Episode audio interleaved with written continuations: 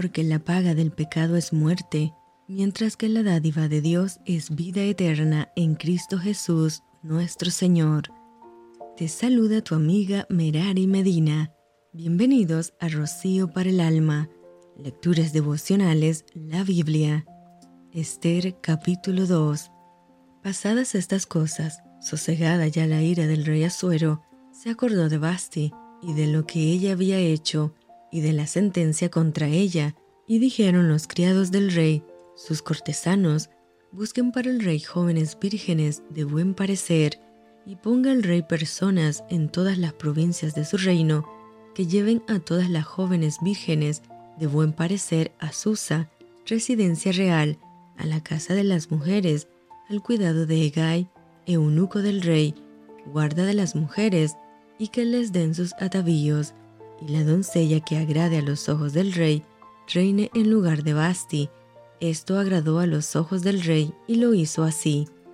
Había en Susa, residencia real, un varón judío, cuyo nombre era Mardoqueo, hijo de Jair, hijo de Simei, hijo de Cis, del linaje de Benjamín, el cual había sido transportado de Jerusalén con los cautivos que fueron llevados con Jeconías, rey de Judá, a quien hizo transportar Nabucodonosor, rey de Babilonia, y había criado a Adasa, es decir, Esther, hija de su tío, porque era huérfana, y la joven era de hermosa figura y de buen parecer. Cuando su padre y su madre murieron, Mardoqueo la adoptó como hija suya. Sucedió pues que cuando se divulgó el mandamiento y decreto del rey, y habían reunido a muchas doncellas en Susa, residencial real, a cargo de Egay, Esther también fue llevada a la casa del rey, al cuidado de Egay, guarda de las mujeres, y la doncella agradó a sus ojos y halló gracia delante de él, por lo que hizo darle prontamente atavíos y alimentos, y le dio también siete doncellas especiales de la casa del rey, y la llevó con sus doncellas a lo mejor de la casa de las mujeres. Esther no declaró cuál era su pueblo ni su parentela, porque Mardoqueo le había mandado que no lo declarase, y cada día Mardoqueo se paseaba delante del patio de la casa de las mujeres para saber cómo le iba a Esther y cómo la trataban. Y cuando llegaba el tiempo de cada una de las doncellas para venir al rey Asuero, después de haber estado doce meses conforme a la ley acerca de las mujeres, pues así se cumplía el tiempo de sus atavíos, esto es,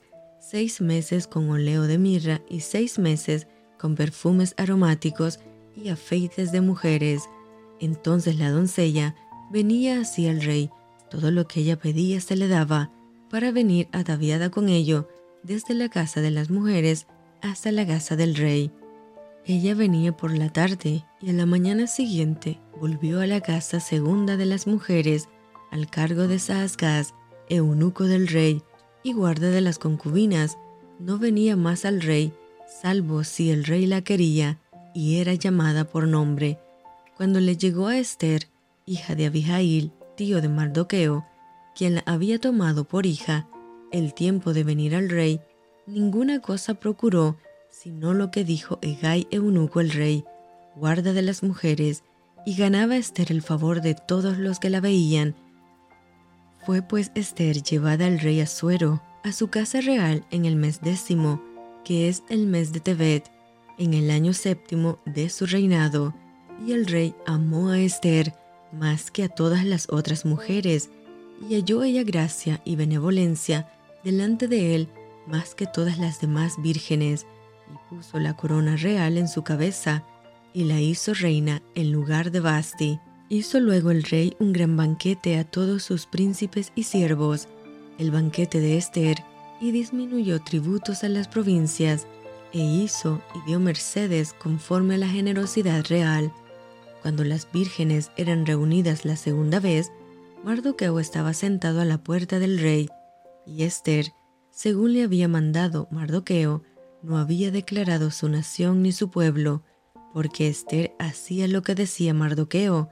como cuando él la educaba. En aquellos días, estando Mardoqueo sentado a la puerta del rey, se enojaron Victán y Teres, dos eunucos del rey de la guardia de la puerta, y procuraban poner mano en el rey Asuero. Cuando Mardoqueo entendió esto, lo denunció a la reina Esther, y Esther lo dijo al rey en nombre de Mardoqueo.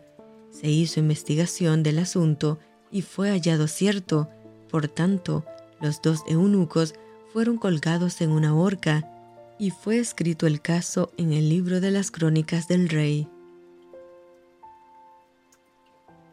Y esto fue Rocío para el alma. Te envío con mucho cariño, fuertes abrazos tototes y lluvia de bendiciones.